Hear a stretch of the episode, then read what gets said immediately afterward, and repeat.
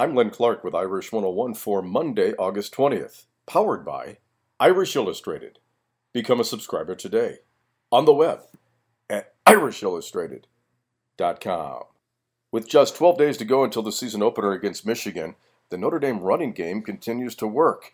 Tony Jones Jr. and Jafar Armstrong have been getting a lot of reps, but one player with field experience, Dexter Williams, has been running with the third team, and no announcement as of yet has been made regarding his status for the home opener.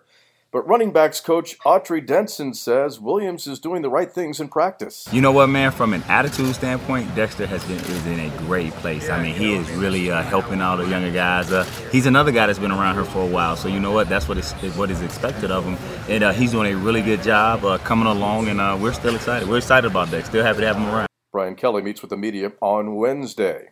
That's your Notre Dame update, powered by Irish Illustrated. I'm Len Clark, and this is Irish 101.